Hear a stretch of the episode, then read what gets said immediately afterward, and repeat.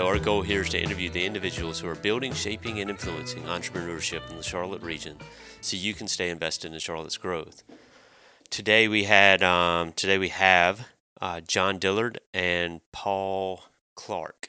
Um, John is the CEO of Threat Switch, a local Charlotte um, compliance and security uh, startup, software as a service startup. Just finished up in August 2020. Just finished up a 1.7 million dollar raise, as you'll hear him talk about.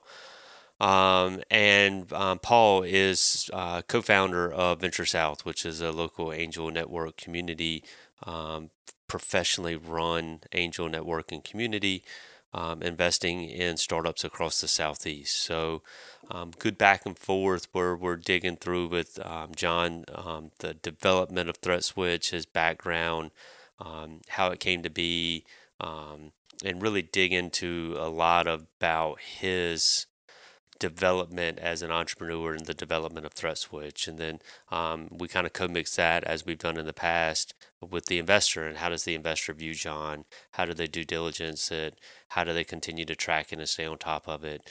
Um, as you'll learn, um, it's the second time that uh, Venture South has made an investment in Threat Switch. So how does that interplay work, and how does John handle it, et cetera, et cetera. So really fun, exciting podcast. Um, you know, as as John says, um, he gets excited about getting up in the morning to go tackle compliance and security, and you can hear it in his voice. You can hear why he's being successful, growing. Um, this business even during the current environment. So, really great po- podcast. Hope you enjoy listening and learning more about Threat Switch and the Venture South Angel Community Network. All right. Thanks so much for joining us on the podcast today, John and Paul. Excited about a good little conversation here. Thanks for having us. Looking forward to it. Yeah, thanks. So, um, yeah, no, absolutely. It's going to be a, it's going to be a fun call. So, um, as my listeners know, John and, and Paul, um, we we typically kind of just do a very light intro, um, get you going, grease the wheels a little bit uh, for a smooth, easy flowing conversation. So, if y'all want to um, just take a quick minute or so to do a, a, light introduction background of who John is and then who Paul is, and then we'll jump into you know, our Q and A session. Sure. You want uh, Paul? You want to go first? I can go first. Doesn't matter. John, let's have John. you go first. Sounds good. Um, so uh, I'm John Dillard. I'm the CEO of Threat Switch, um, as as you know, um, and I have been doing Threat Switch for about four years now. Uh, before that, I was uh, the founder and, and, ran a company called Big Sky Associates, which was my, which was my first venture. Uh, but really spent most of my career in defense, intelligence, federal contracting. Started out at CIA um, and ended up as an executive at a company called SRA, uh, which is where I learned all the, the boring stuff about security compliance that is the foundation of Threat Switch. So, uh, of all that cool bio, the security compliance turned out to be the stuff that was most monetizable. So here I am. I hear you. Paul? Yeah, thanks, William. Um, so my name is Paul Clark. I'm um, one of the co-founders of Venture South. Um, I'm not from the Carolinas originally, but now I live in Greenville, South Carolina. Been here for the last 10 years. I've uh, been working with the, the team of Venture South for the last six, uh, and we are a network model angel group, which means essentially we get wealthy people together every month to invest in interesting looking startups in the Southeast. So awesome. Um, and obviously we've got you on the call because um, Paul, because you were an early or you're an early investor in Threat Switch. Um, so John, you just closed out. I guess you closed in August of 2020. Um, uh, was it a one point one point two million dollar fund um, capital raise? Is that what it was? One point seven actually. We had some notes that converted into it. Um, so the total round size was about one point seven. So yeah. And That's awesome. Thanks to Venture South. So, yeah. so um, you raised $1.7 million in the pandemic. How'd that go?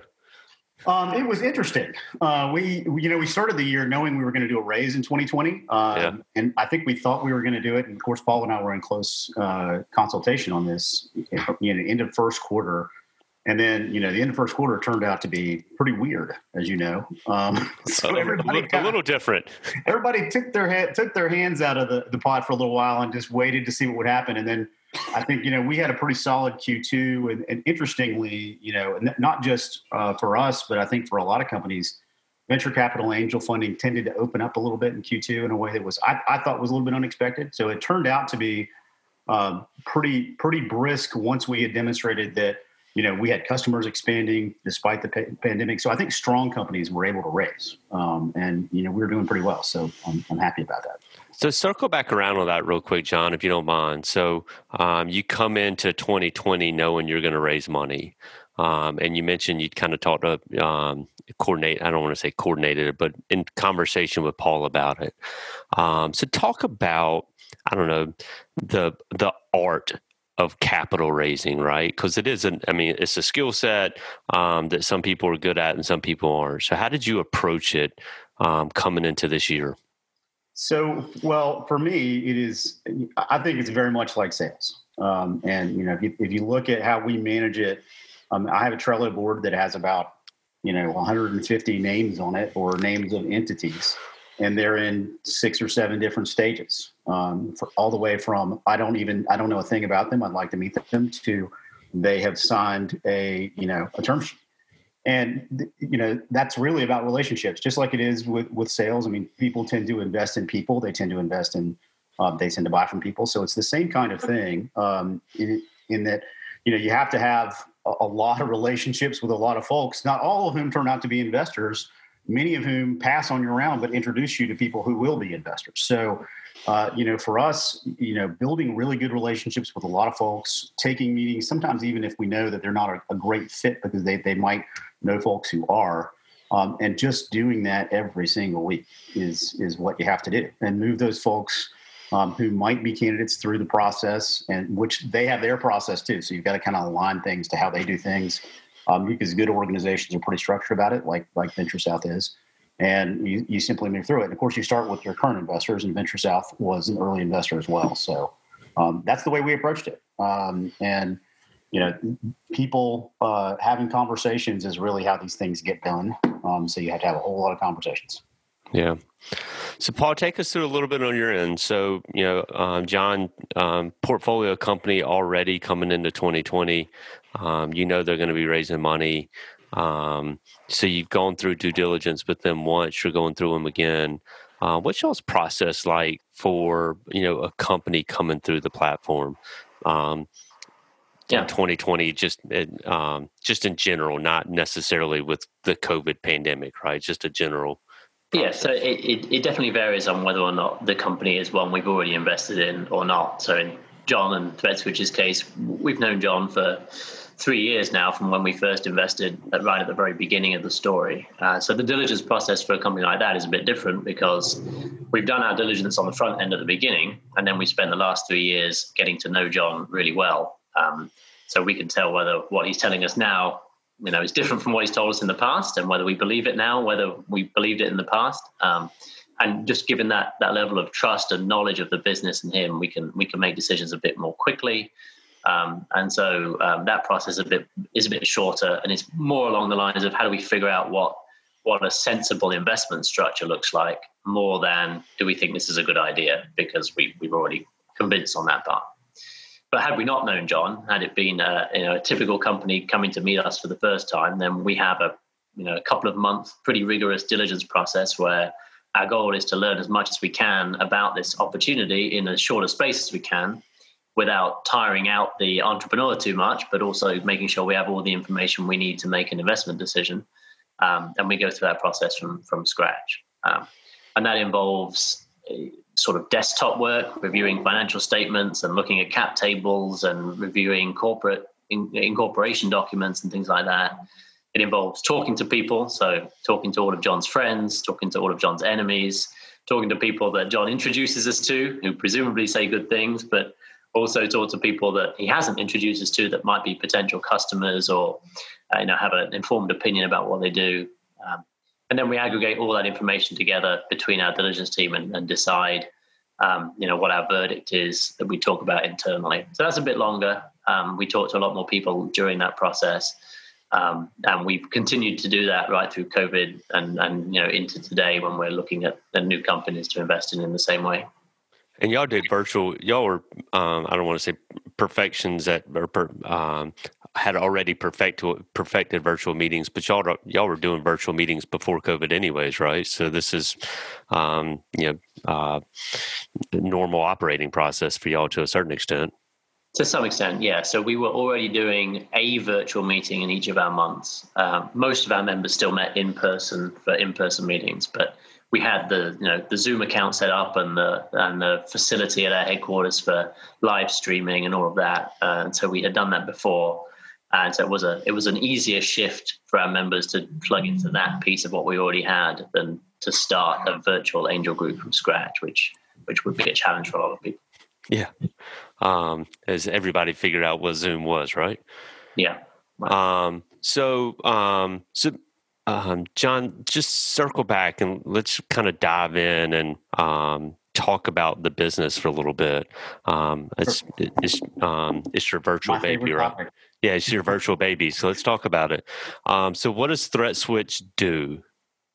So, Threat Switch provides it's software as a service for. So, I imagine your listeners are pretty uh, familiar with that term. Uh, so, we're providing a, a SaaS product to large enterprises that are subject to very strict security regulations. So that means how they hire and monitor their folks against things like insider threat um, or espionage in the case of really sensitive data, or in, you know things like theft or workplace violence and a lot of other things. There are a lot of rules that usually by the federal government, but not exclusively, that they foist on our customers that are very difficult to to manage. Um, a lot of reporting um, a lot of uh, a lot of forms, as you might imagine, imagine a lot of analytics that has to be performed to look for is- issues related to compliance and security risk.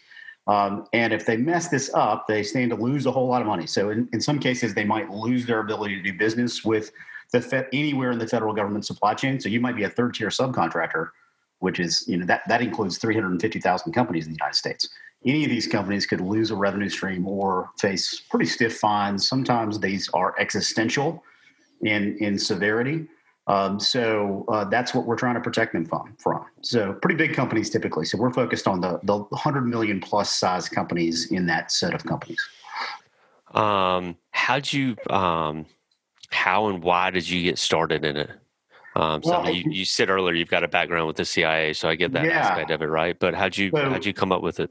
Yeah, interestingly, yeah, you know, I, I, was doing the defense and intelligence work, and I finished my, I guess, what I'd call pre-entrepreneurial career at a company that is now part of General Dynamics, um, several billion dollar company, and I ran a chunk of the business uh, that did a lot of defense and intelligence related work. And uh, you know, in addition to the actual productive work of the company, which had to do with technology implementations and you know, really solving problems related to business process and strategy um, I was the guy who got in trouble if we screwed up the security regulations. If, if, we didn't fill the right forms out, if we if our people didn't report their foreign travel, if they didn't uh, you know have the right credentials to work on a contract, my business was affected inside that company. So that's really where I learned um, how important it was and how much how much time and money my company and my people spent on the problem. So that was really the kernel.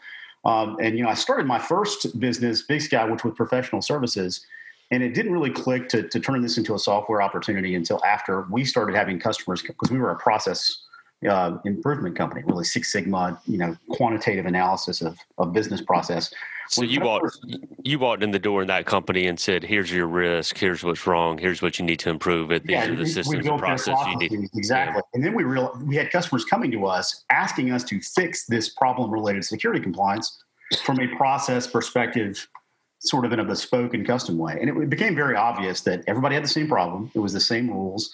Those rules were not just in defense and intelligence, but also in financial services and healthcare. You see this with, you know, CCPA and, and GDPR and a lot of related regulations um, related to both privacy and cybersecurity.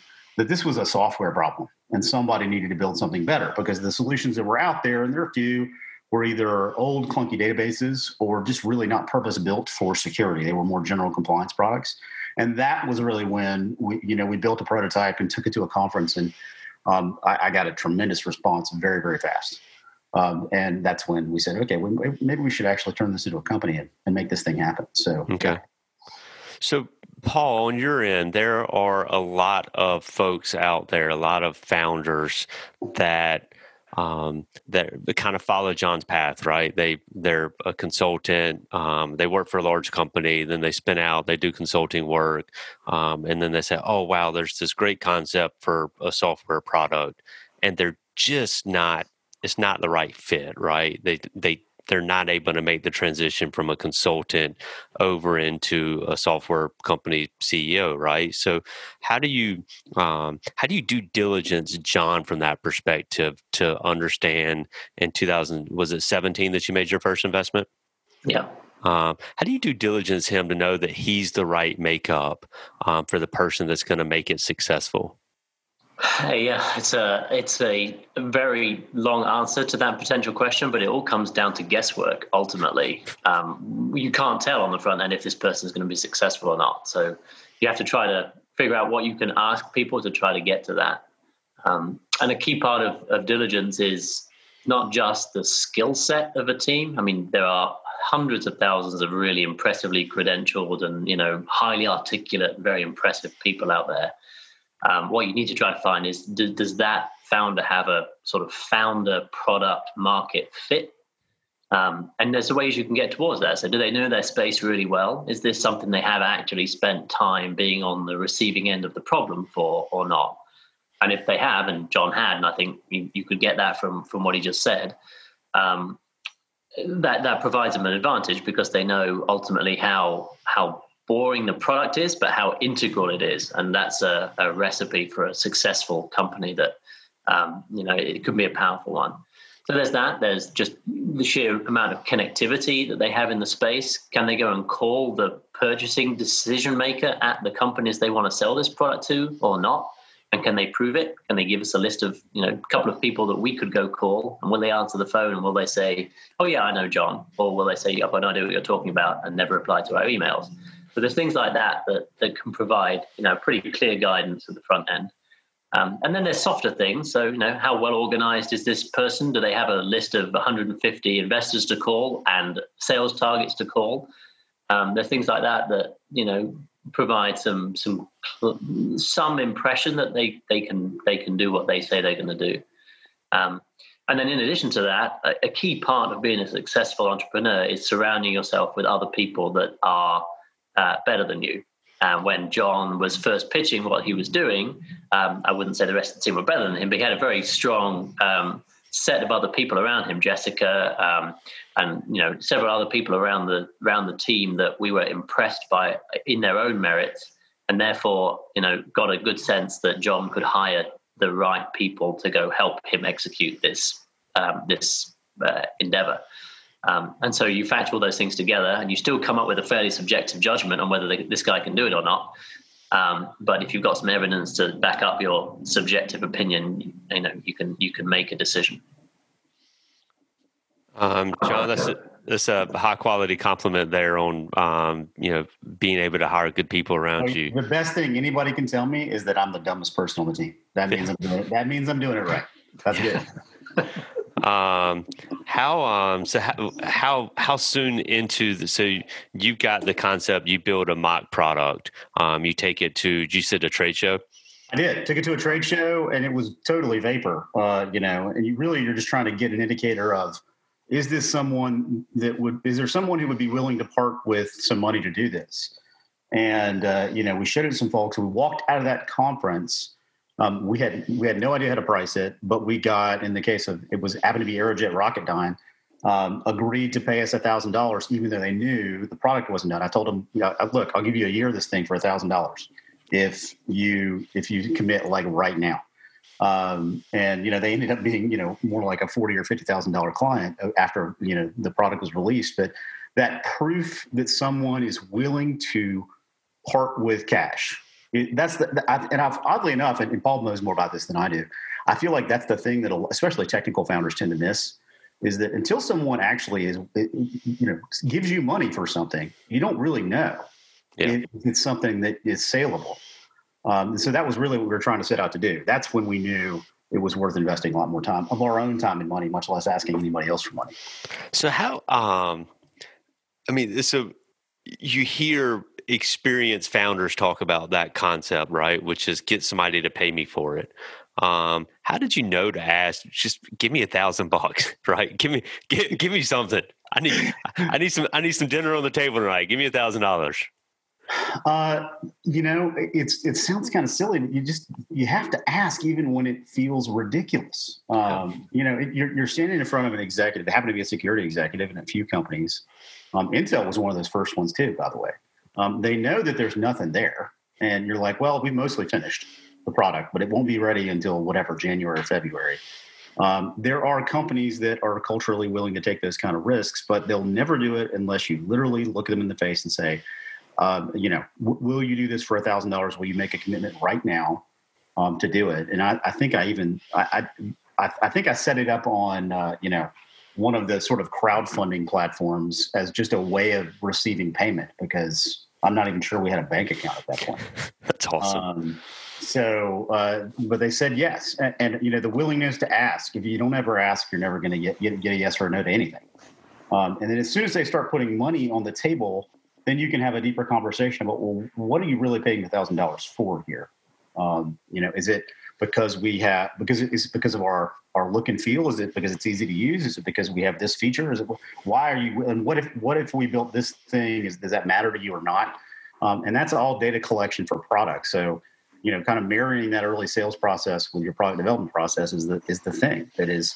And, and, you know, you mentioned consultants who go out and do this, and the one I think that that I will tell you, having been a consultant for a good chunk of my career, most consultants would make absolutely terrible uh, founders. Um, I would I would advise investors to generally steer clear of them um, because they're they're afraid of no's. They, they really want that because you're trained to deliver fantastic client service, not to test no's in a, in a product market fit kind of way, which is a weird way of thinking.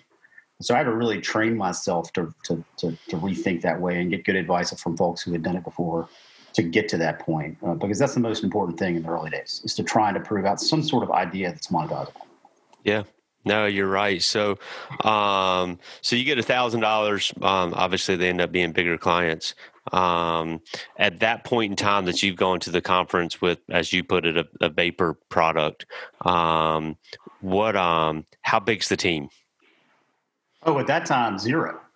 Um, you know, um, basically me and a buddy who worked for my previous company who just knew a lot about the subject matter uh, hustling our way through it. So at that point, you make the decision to pull the trigger.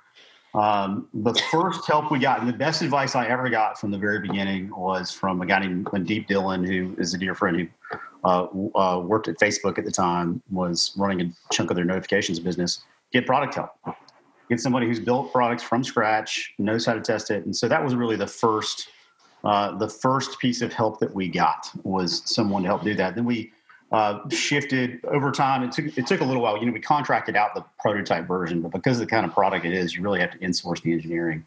So you build a basically a one person engineering team to get the thing off the ground, and then you gradually add from there. And I don't think we added sales until probably March 17 uh, was roughly the time frame.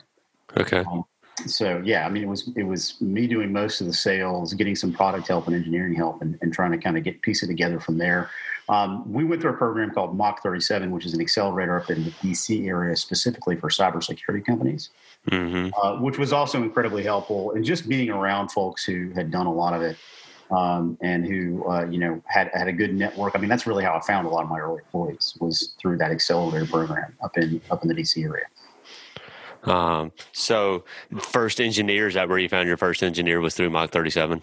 Uh, yes, uh, my first one, yes, and then from there, um, I'm trying to remember where. You know, it's kind of one of these, you know, friend of a friend of a friend of a friend kind of thing, and you can't even remember how you got there um, for some of the early hires. But yeah, the first couple were there, particularly in product and also sales, um, yeah. and then. You know, at, at that point, you have a you have a little bit of a critical mass of team that has their own network that you're working from, um, that, that's really good. But you know, we we got the product help that we got was from a guy named Jonathan Chashper, who fractional product, um, good network of uh, both engineers and product folks who who helped us get that going.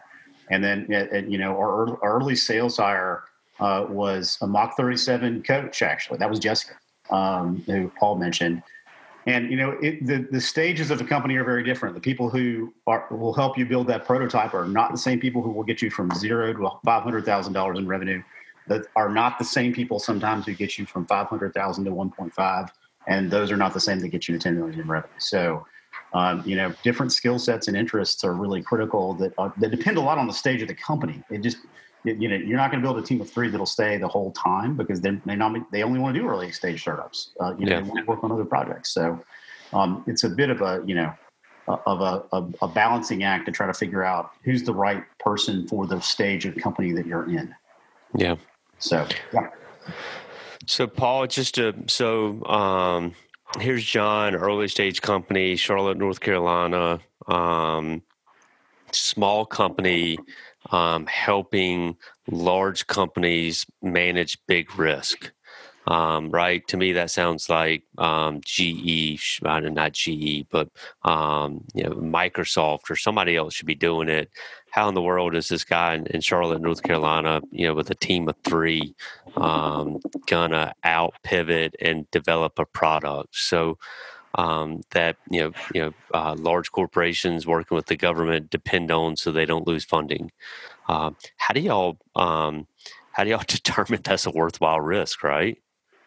Yeah. Uh, so it's a question that doesn't just apply to John, though. It applies to every startup. Why why can't some massively funded public company go do this faster uh, than you can? Um, and if you never got past that question, you'd never invest in any startups. You'd just buy Apple stock. Um, and the reason that you can get past that is because those big companies can't do everything, and they can't do everything quickly. Um, and so, if you want to go test something new, um, you know, get somebody to pay you thousand dollars. These companies are not going to pay Apple thousand dollars to, you know, release their data to them. They're going to they're going to work with other people that can move quickly, solve this problem by February, um, and not worry so much about you know competitive intelligence and things like that, or or losing staff to each other and those kinds of issues. So. Um, you know, if you if you don't believe the startups can compete at all, then you'd never invest in them. But if you believe they can offer something valuable quickly and um, you know iterate quickly improve the product quickly satisfy these real um, customer needs um, then you can you can you can back them and that's what you know that's what we've convinced ourselves is the you know a feasible thing to do. So y'all make the investment um, because obviously you believe startups can win, um, and um, that gets proved out time and time again um, you make the first investment, you stay with them, um, and now you've you've gone in on the next round as well. How do y'all um, how do y'all monitor what benchmarks do you put on not benchmarks, but kind of sort of benchmarks do you put on John and other founders as they've gone from first raise to second raise, um, and and on and on, right? I mean, how do y'all continue to kind of work and track them? Yeah, so I mean, our basic operating thesis is we're going to invest in this company more than once because they're going to need some more money over time. So that might be for good reasons that they've done a good job and they want to accelerate or do some other things as well. Or it might be for bad reasons that they haven't quite figured it out yet and they need some more money to keep trying. But we do anticipate doing, you know, a couple of rounds at least with with companies and really successful ones that go on to raise 10 rounds of VC money, we'll, we'll invest in them potentially 10 times.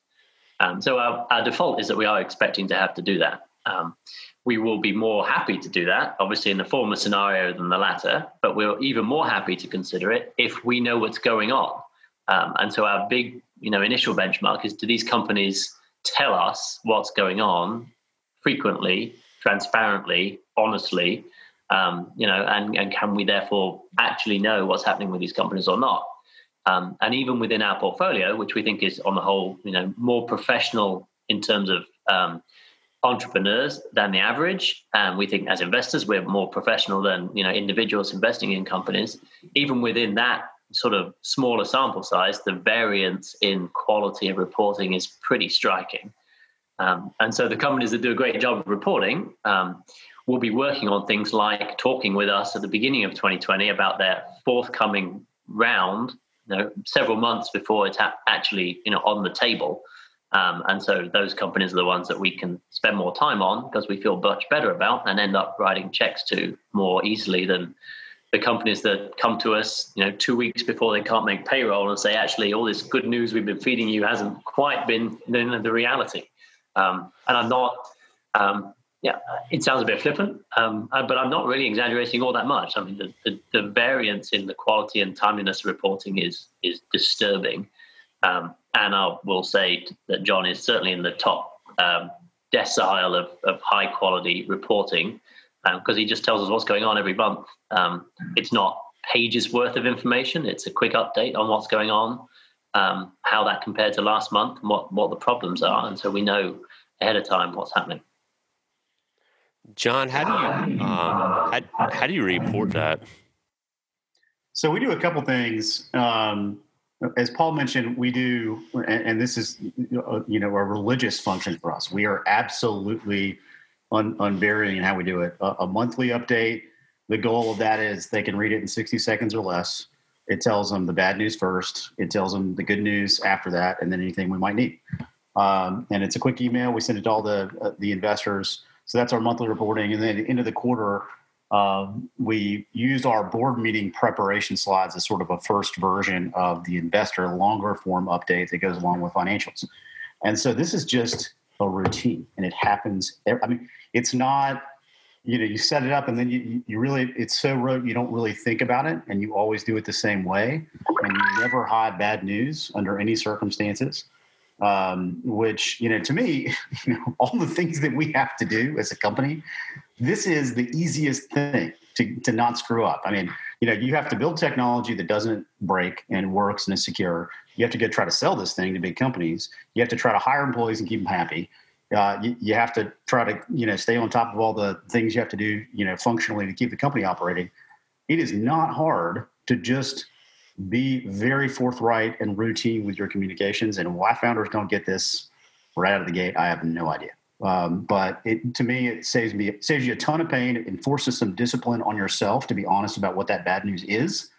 Because sometimes the process of thinking about what am I going to tell my investors will force you to think about, well, shoot, you know, you know, this this month was not as good in this way as maybe I thought it was, and, and I need to spend more time on that. So it tends to have some nice ancillary benefits for the company and being honest with itself, in addition to being honest with with the investors. So routine and habit and consistency um, is is the way we approach it. Um, it's crazy. You can you can hear it just um, almost in your voice um, without even. You could be talking about you know um, snow falling in the Alps or whatever, um, and you're very process focused. Have you always been this process focused, John? You know, I yes. I mean, I mean, that, I kind of grew up. That was I'm, I'm, I, sort of focused on a lot of those things in my career uh, from the beginning. Even even CIA, you know, you're looking at a lot of data, and you're trying to analyze it, structure it, and communicate it. So that part of that is just me. Um, although interestingly, and my wife would tell you, I'm selective about what I choose to apply it to in my life. Um, not always. whether whether I you know rinse out my coffee mug in the morning, for example, that kind of stuff is a little by the wayside. But yeah, I think right. you know that, that's extremely helpful. Um, especially you know you can get away with being a little loose early in a company's life cycle but once you have customers and revenue, um, and you have to take care of those customers, and you have investors to communicate with, and you have employees to keep happy. If you start, if you don't start building processes that you can repeat, you're not going to scale. You have no chance of scaling. Um, so that's really what we're focused on today is, is building repeatable processes that we can use over and over. So, uh, so along the way, um, so again, I mean, you've raised um, a good chunk of money this year, John. Um, along the way, you've you've made hires, you've expanded the business, you've made some sales, etc. Uh, where's the business stand today? Where are you employee wise?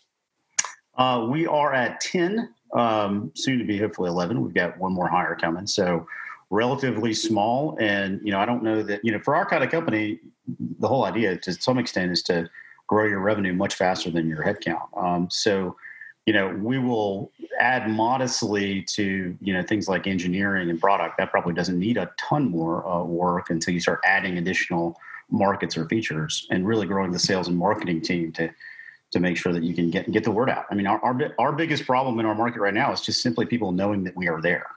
Um, and to some extent, you have to go spend money and hire people to go do that. So that's where we'll head. How does the pandemic hurt that? Right. I mean, I would imagine an easy, a quote unquote, easy way to to juice sales is, um, you know, security trade shows, um, you know, flying up to DC or you know wherever um, all the consultant or not consultants, defense contractors, et cetera, exist and play and do different things. Um, does it put a um, just current pandemic put a kind of cap on it to a certain? I want to say cap, yeah, but I mean it's it's there's it's definitely. I, am you know I'm reluctant to say anything's harder because trade shows are hard too in their own way. Yeah. Uh, but when you lose that that ability to reach a lot of people in one shot, you, you have to start doing other things. And so we we have had experimented a little bit with webinars. We switched that to a monthly thing. We typically have three to five hundred registrants now on our monthly webinars. So things like that are tactics that we've expanded our use of. But even even that, you know, it doesn't it just doesn't generate as many new leads as a brand new conference does just because of the nature of, of who goes and what's happening. So it's definitely, you know, our growth this year has been driven a lot by existing customers as opposed to new customers because of that. And you know, it's we're, we're doing reasonably well. But for example, you know, you have a twenty percent growth Q2. Well, if the pandemic had not happened, would it have been forty? It might have been, um, and you don't know. Uh, but there are key trade shows that happened in Q2 that didn't happen. Um, so simply getting the word out is something that we're really, you know, I think like everybody else, struggling to figure out how people are behaving. You don't know how enterprise buyers are buying um, how are they doing their research? You know, presumably they're doing it in their pajamas at home, like everybody else. So, how do you get inside of that loop uh, with these new behaviors? That's that's the key thing. So, you know, we have a a marketing hire that we'll probably make soon, and I think we've changed the way we're thinking about what skills that person needs to have. Um, in, in, in that you know they can't do events right now. So, you know, a lot of the online and digital tactics are, are probably more important in the skill set than they would have been if you'd asked me a year ago. Yeah. Paul, how do you, I mean, how do you approach it as an investor, right? As a professional investor, um, ThreatSwitch in general, but I mean, the pandemic, you know, it hurts a lot of startups in the ways that they um, would typically grow their business through things like trade shows and getting out and being able to see people in mass waves. And you know obviously it's not a mass environment right now. It's kind of a one by one type scenario. So how do you think through startups differently um, in october 2020 than you would have in february of 2020 right yeah. Uh, so I guess the first way to answer that is we spent a bit of time right at the beginning focusing more on our existing portfolio than on new ones because those were the companies we knew the best. We could we could help the most quickly. We could understand you know the most thoroughly. Um, and so, sort of in March and April, we concentrate our attention on that set of existing startups that we knew very well. Um, but we quickly found that those had fallen into two buckets: companies that weren't affected in any way by by this, you know, medical devices, continued working on their medical devices. Um, enterprise sales customers continued selling to large corporates because they weren't going anywhere. Um, and then startups in retail and tourism and restaurants were just out of business almost immediately because there was nothing they could do quickly enough to respond to that. Um, fortunately, we didn't have many in that latter bucket, so we, you know, our bandwidth freed up again to look at what the, the new companies would be that we could look at. And so we took that learning and looked at the, you know the incoming deal flow, and probably not surprisingly, the incoming deal flow was empty of companies trying to sell restaurant technologies, you know, in in May and June because they just they weren't there anymore. Um, but there were still dozens of companies around the southeast raising money for all kinds of things that sounded, on the face of it, like they would be pretty resilient to a COVID uh, threat. Um, so not so much in real estate technology, but lots in enterprise sales, in enterprise technologies, um, lots of medical, lots of you know across the gamut of things that could spin a story that um, COVID either wasn't affecting them or they were actually unleashed some opportunities because of all this changing in in people's behavior that perhaps brought forward the you know the the opportunity for them because people were doing things in a different way um, that that opened up some opportunities for them. So I wouldn't say our deal flow has changed all that much, and our focus is not you know fundamentally different now than it was six months ago. But we're we're probably more attuned to those companies that we think you know have have demonstrated either that COVID isn't affecting them negatively or that or that they have some opportunities now that they perhaps wouldn't have had before. Um, so, just as one example of as another another Charlotte company, uh, ProctorFree does uh, online proctoring for student exams. You know, was a somewhat challenging sales cycle to get people to do that. All of a sudden, everybody's doing an online exam, so suddenly that becomes top of everybody's mind, and they could do well. Um, and so they were an existing portfolio company of ours already. But had they not been, that would have been a story that we would have got today much more than we would have got 12 months ago. Um, and so that, that that's perhaps a nuance to the deal flow that, that has evolved a bit. Yeah, no, it makes sense. Um, John, what's um, what's on tap, right? So you raised one um, one point seven million dollars this year. Um, what's the um, you know how do you how do you deploy that, and then how does the business go from here? Um, well, sort of two two sides of that. One, you know, the plan for us has always been to focus on sales, marketing, and customer success. So, um, you know, engineering is something that you know we have a product that is pretty baked. I mean, you know, different startups have different kind of uh, approaches to fundraising. We are largely funding our, our product development and engineering from customer sales, uh, and you know, because we can sell the product and we're getting a pretty good price for it, and we're retaining customers. You know, our existing product is pretty good. Of course, you have to continue to advance that, but um, you know, in terms of new investor money, uh, marketing and sales is the focus. And you know that the thinking on that, as I mentioned, has changed. So I think investing in things that will make more of our customers aware of who we are and then what we do and what problem we solve and how we solve it. Um, and then sales teams that can go work at enterprise uh, procurement departments and, and work the system because it's very different from an SM, a small and medium sized business sale where you're selling to you know a company that can you know one person can pretty much make the buying decision and that's it. Um, you know when we sell to a company and that can be you know we our customers are, are companies like Intel and SpaceX and McKinsey and you know these big giant companies. There are 15, 16 people involved in the procurement, um, and that means that you have generally one person who can definitively say yes, and a lot of people can say no, and that requires a different kind of salesperson that has a lot of experience in that kind of thing. I mean, our sales lead, John Brook, who we found uh, sort of through the Venture South network uh, in the beginning. A lot of our, our, our, and that's what a good investor does for you. He plugs you into people who know people. Um, he, he's building a team that has experience doing that kind of thing, and that's you know not cheap, and it takes a while to sell those deals. So you have to let it play out for six months. So the capital is there to both invest in those things and then you know provide the capital that we need to operate until those sales materialize, right? So that's that's part of the calculus too. Is how much cash does that give you to survive until those sales resources and marketing resources kick in, which for us is is probably about six months. Um, so that's that's the way we think about deploying the capital um, is making sure that we have enough to, for the investments to have time to play out um, so that when we get to the end of that cycle, we are in a nice uh, position uh, on return on that invested capital. So, John, um, you know, no small surprise here from our conversation already. You're a process-oriented person. Um, have you already thought through um, the stages of the company, the next raise? How do you start to approach how the company grows? What you need to do to um, to get it to that place et cetera et cetera. How do you how do you process through that yourself internally? I, think the biggest difference, and, and even in working with Venture South, the first time they invested versus this time, and it'll be even more distinct in the next time we raise, is that as you mature, it increasingly becomes about metrics. Um, and you know, when the early stage companies, you have a very good idea, you have a good team, um, you have no data necessarily, or not enough data to, de- de- to really demonstrate that whatever you're doing is working.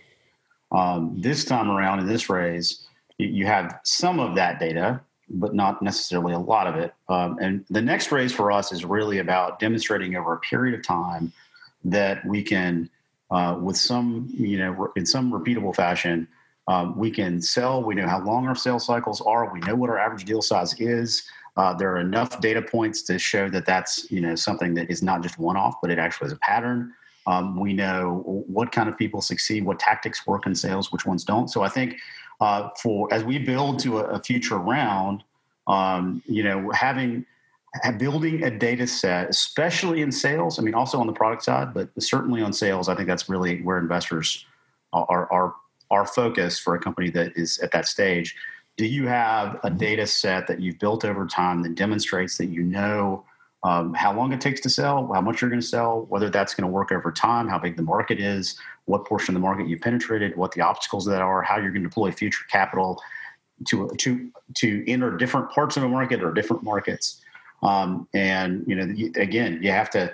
A lot of that is about investing in uh, sales and marketing and product and engineering uh, structures that produce those repeatable results.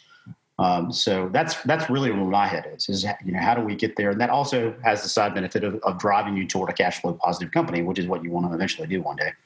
Um, with that's, what it's, that's what it's usually about, right? That's what that's the idea. Is you, and, and you know it's a heck of a lot easier to raise money when you don't really need it.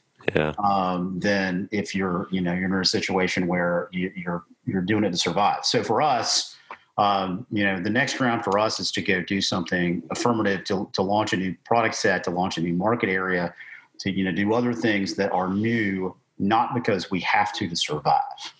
Um, it's because we want to go do something cool. Yeah. Um, so let's talk about that in a second. I want to circle back around um, metrics. Um, you pointed it out uh, first time founder of, of, a startup company, right? Um, you had a previous business, consulting, et cetera. So, um, how did you determine what metrics were going to make you make you successful? Was it um, uh, were they metrics that you just kind of came up with along the way?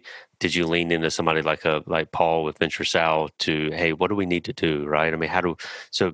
How did you determine metrics, and then Paul, how do you how do you determine your own metrics, and do you give those to the to the company, or do you hold them close to your vest, or so? How do y'all coordinate those metrics over time? Uh, for for my part, and you know, you, know, the good thing about software as a service is I think you know, for at least you know, you're you're now a good ten years into this being a pretty fast growing segment. Um, and it's quite mature in a lot of ways. Um, folks have figured these things out. I mean, you don't necessarily have to go uh, invent new ways of measuring your success because you know what they are. It is, you know, net churn, um, CAC, LTV, LTV to CAC ratios, uh, you know, the, the, sales cycle. These are, are pretty well established metrics in software as a service that we rely on, a lot of which you know, some of the best thinking on this stuff comes from an organization called SaaStr. uh, that runs a series of conferences and produces a ton of content, founded by Jason Lemkin, who was one of the founders of EchoSign. Um, really great content. And that so that's part of it is associating with other companies who are solving the same problem and watching every single month what they're measuring. And it does change over time. The second is investors because they do this all the time and they're they're looking in um, what other companies are doing. They're, they're evaluating their own portfolios. And you will learn the hard way when you've been to about 20 pitches when you're a new company, all the questions you're going to get. And the first time you do it, the first the first 10 times you stumble and you stutter because you weren't expecting the, the, the question. And now, you know, you know, a few years in, you're so in, if you're if you're doing it right, you should be so in command of those numbers that – there's just almost no question because the investors know what they're asking. They're they're generally pretty transparent about what they want to know. Um, there aren't a whole from from good organizations. It's not like they're playing a lot of gotcha. So you learn to know the answers to those questions all the time at the at the tip of your tongue, no matter who you're talking to. Um, and, and, Paul, of course, you know, has their own that they they they um, are pretty consistent with. So that's my take on it. Paul metrics. Yeah, I think mine's um, probably my answer is probably the same. So it depends. So back when we were originally looking at John the first time, then the, the metrics we were looking at would be um, you know a bit more subjective. For this round, um, and for companies that are raising you know a couple of million dollars, then the metrics are more uh, higher up the list of things to ask. Um, but we also wouldn't claim to be inventing, you know, novel pieces of diligence information. We we read the same sources that John does about what are the right metrics to look at in SaaS or marketplaces or whatever the the business model is that we're looking at. Um, and we will, you know, we'll plagiarize thoroughly from them and, and ask the, the same questions that, you know, the best investors around are, are saying are the, are the questions that you you need to ask. We'll also add some other ones, some curveballs and some random things that we come up with that, you know, reflect the uh, the backgrounds of our members or just wanting to talk about some other things as well to see how people respond. But those core metrics, you know, net revenue retention, you know, average contract value, all of that stuff. Um, we're going to ask the same things that, that every investor is going to have. And a good, well prepared entrepreneur will have a nice spreadsheet full of those to send as part of their diligence package to preempt all those questions, you know, right out the gate. Yeah. yeah, one thing one thing I will add to what Paul said, just having pitched a lot of angel groups and in this last round some more traditional VC, um, the thing that and I think this is one of the ways in which Venture South is is so much better than a lot of their, their peers. A lot of good folks out there. most angel groups don't have the experience in making investments that a group like Angel South, excuse me, Venture Venture South does because they don't have a full time professional team. And when you pitch a lot of groups, the kinds of questions you get about metrics are, you know, you know, like Paul and, and the team at Venture South, they will ask very hard, pointed questions about metrics that I should know, and then they will ask deeper questions about how I calculate it that reflects a really strong fundamental understanding of how those numbers come to be. When you go to inexperienced groups or one-off investors, you tend to get a little bit more cute stuff, you know, that reflects maybe a, a, you know they were very good at whatever they did to make a lot of money so they can invest, but they don't necessarily watch the metrics all the time, and that's a really distinct feature of, of what I think are, are really professional good investors and, and somewhat less mature investment groups is they have a total command of what those numbers are and how they're measured. Um, so, so Venture South great at that. Can you sense the room then, John? Um, not from a level of sophistication, but you walk out of a room after you've pitched to either an individual investor or a group of investors.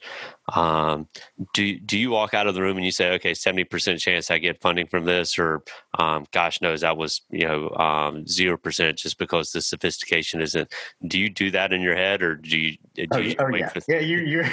I, I don't know that I'm. I don't. I don't know what my hit rate is on, on uh-huh. being correct. Um, you know, the ones that go really badly are pretty obvious. uh, but um, you know, it's uh, you you do you you you rehearse things in your head, and invariably, you know, the things that uh, will will tip me off is when people, you know, when an audience just does not have any questions at all, um, or there's just a disinterest. Um, that's when when things usually usually when you get a lot of tough questions and you're running out of time because the questions are running long, that's kind of a good sign. Even if, and the, I think there's a misperception by founders, and maybe this is why they're not as transparent as they should be. I don't think good investors expect you to be perfect.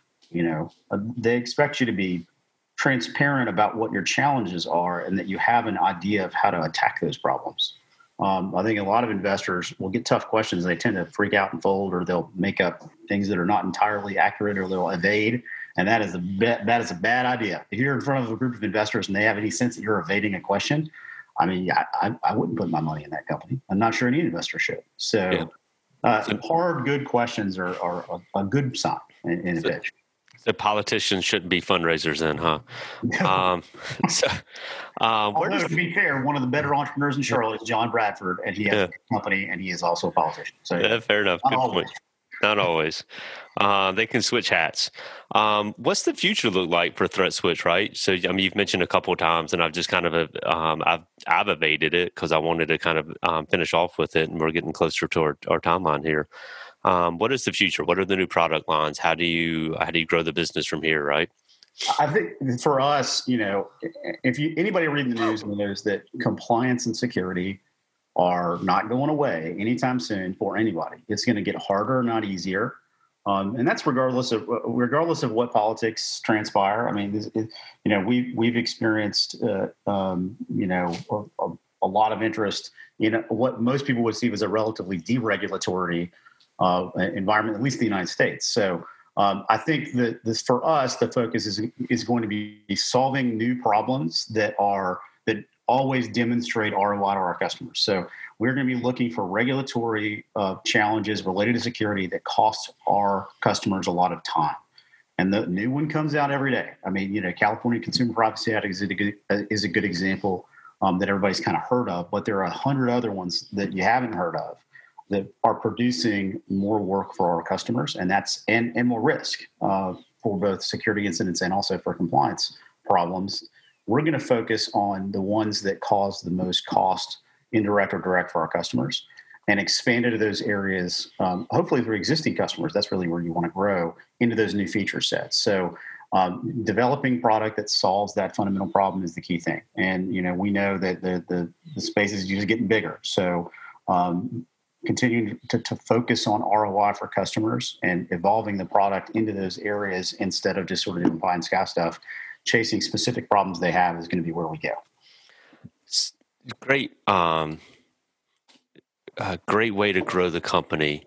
How do you um, do? You send like a monthly survey to your customers? Do you just pick up the phone randomly and say, "Hey, what's the issue that you're experiencing now?" How do you get that product feedback? um, and and take that and decide that's where we're going to develop the next product for, right? Several things. So it's a bit more continuous. You know, we don't do a lot of surveying because it's a little too infrequent. It's a little too point in time. So um, our customer success function, which is really you know a mixture of support and engagement uh, to get customers to use the product more frequently we're having those conversations every time we talk to them you know what else are you focusing on what else, what are the problems you have have you thought about using the product for this or that and then taking that real-time feedback and then working with the product team so that's an everyday kind of thing um, the other thing that you know we do is that we use tools in application to monitor usage of different of, of different parts of the application and use that to build product um, and then we do QBRs with every single customer because these are big customers. When you have big customers who are paying tens, or in some cases, you might have six digit customers, you can afford to do a focused, deep dive quarterly business review with every single customer every quarter. And, and you, you have conversations about what's going well, what's not going well. Forget about ThreatSwitch. What are you guys wrestling with right now that we don't even help you with? Um, how, how is the company doing? How is your function doing?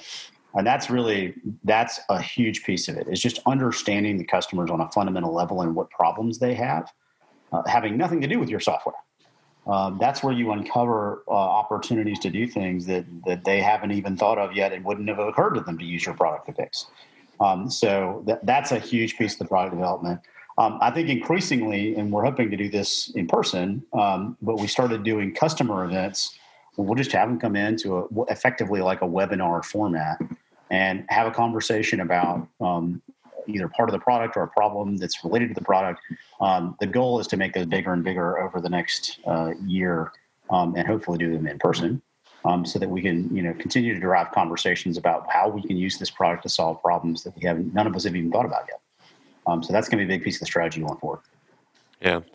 How do you um you mentioned earlier that team members, um, some team members don't stick with you all the way through because they're um, they're one to five person team members, not you know ten to fifty person team members, right? Yeah. Um, how do you make the decision um, about where the company sits in that space? In other words, how do you make the exit decision, right? Um, where the company needs to be sold off to another company because it's going to thrive better in that environment. Or you know what? I'm going to run this company till it goes public. How do you how do you approach that right? And i know that's off in the future but how do you approach that thought process right now? How do you approach the exit thought process? Um you know it, it's it's challenging and without going into too much detail I've, I've, I've been fortunate enough to have had to think about that already believe it or not um, on at least one occasion. Um, and you know, there are a couple things for us that I think you know are important. One is, does it help our customers by providing them access to um, a, a new set of either it can be content or other product features if it's a complementary company that help them get better use out of our product that effectively makes us faster, faster or does it give us access to new markets and customers we didn't have before i mean those are the those are the two pieces sort of leaving aside um, a lot of cultural issues and structural stuff that is sort of uh, more about fit and character. Um, so, but I think those are the considerations. Does and both of which have to do with solving the problem that we're excited about. I mean, if we are really excited and we get out of bed every morning trying to help people solve this pretty gnarly security compliance problem, what is the best, fastest way to get to as much uh, penetration on solving that problem as, pro- as possible? And that might mean exiting uh, because a customer buys you, excuse me, somebody buys you, and then you have hundred new companies that can now use your product, and that means you're solving the problem better. Um, provided the financials work, then that's something that you should take very, very seriously. So, uh, you know, for me, if it solves the customer problem, I think it can be good. Um, it, it, it, but it has to do that for it to, to work well. And, and you know, I think most uh, companies that would approach an acquisition hopefully are thinking the same way, right? They're they're they're attempting to create something that's more valuable than the two entities independently. Yeah. Uh, at least for our kind of product. I mean, certainly you mentioned big companies earlier in the podcast. Uh, you know, to some extent, there is a little bit of big company by a small company in, is purposely to kind of shut it down, and that does happen. Um, but I don't think that's really that's you know that's probably not the norm. That's just the one that gets the most notice because uh, you know, it's kind of the bad news for those small companies. But yeah. for us, it's complementary play. I think that's the key thing. I'm um, I'm glad there's people like you that um, get up in the morning and get out of bed to tackle compliance and security risks. That's for sure. Is, uh, yeah, it is. Believe me. Well, this is the thing, man. If you're if you are a founder out there, odds are it's a lot easier to make money doing something that nobody else wants to do. Because true. if most people want to do it, there's probably a hundred companies trying to do it already. So believe me, uh, There- it's, it's the dirty jobs equivalent of software. Uh, yeah. Well, again, I'm thankful there are folks like you that are doing it. Paul, how do y'all evaluate the um, um, that exit for you know a company like ThreatSwitch, right? I mean, how do you approach it, and um, how do you think through it over um, the due diligence process and beyond, right? I mean, because now you funded it, now you um, you're actively just you know paying attention to the company and how it does, and you ultimately want to return for your um, for your um, investors as well. Yeah. So uh, it's absolutely critical for us in a diligence perspective at the beginning to figure out how we're going to get our money back out of this thing someday. um, it's sort of number two of our criteria behind, you know, is the management team any good or not? Um, and that's something that most entrepreneurs aren't thinking about, you know, five years ahead of a potential exit. So um, oftentimes um, the answers around that are pretty weak. And you know, sometimes it's too early to tell, but in reality, if you don't have a plan of why you're doing this, um, you're not going to just luck into an exit. You need to have a strategy and a plan and a goal. Um, and so uh, we, we diligence that pretty heavily. After we've invested, then that timetable always gets pushed out a year or two. We just need to build this first, then we can talk about exits some more. We just need to hit this metric, and then we can, you know, we can we can work on exits some more. So we spend a lot of time post investment just making sure exits on the agenda. It doesn't have to be the top line on the agenda, but just make sure that it gets mentioned at every board meeting, and that every time you know I reply to John's monthly email, I say we don't mention anything about exit this month. You know, any anything changed on that front yet? Um, and the tone of those suggestions gets increasingly uh, strict as the sort of five-year goal horizon comes along. Yeah. Uh, we spend some time trying to keep that on the agenda uh, because it, usually it just doesn't happen overnight. It needs to be a part of a process.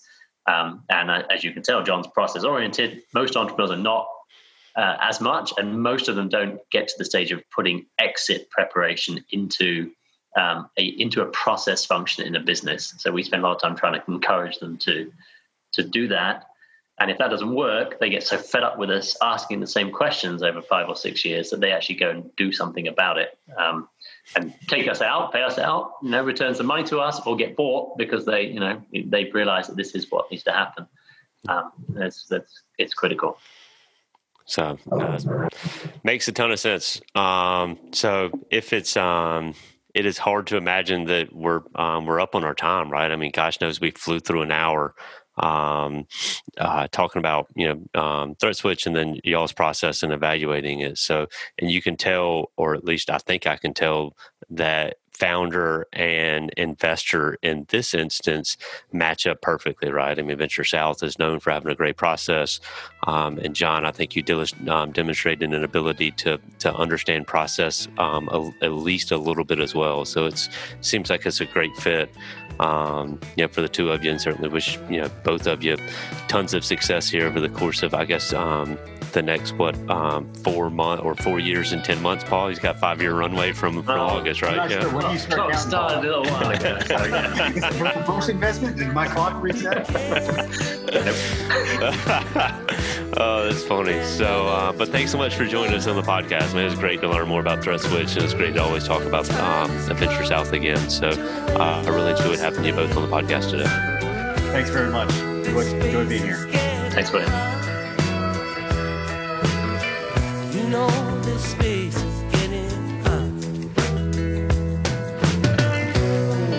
This is owner of and an investment advisor representative of Portis Wealth Advisors, a registered investment advisor. Registration does not imply a certain level of skill or training. Opinions expressed on this program do not necessarily reflect those of Portis Wealth Advisors. The topics discussed and opinions given are not intended to address the specific needs of any listener. Portis Wealth Advisors does not offer legal or tax advice. Listeners are encouraged to discuss their financial needs with the appropriate professional regarding your individual circumstance. Investments described herein may be speculative and may involve a substantial risk of loss. Interest may be offered only to persons who qualified as accredited investors under applicable state and federal regulation or an eligible employee of the management company. There generally is no public market for the interests. Prospective investors should particularly note that many factors affect performance, including changes in the market conditions and interest rates, and other economic, political, or financial developments. Past performance is not and should not be construed as indicative of future results.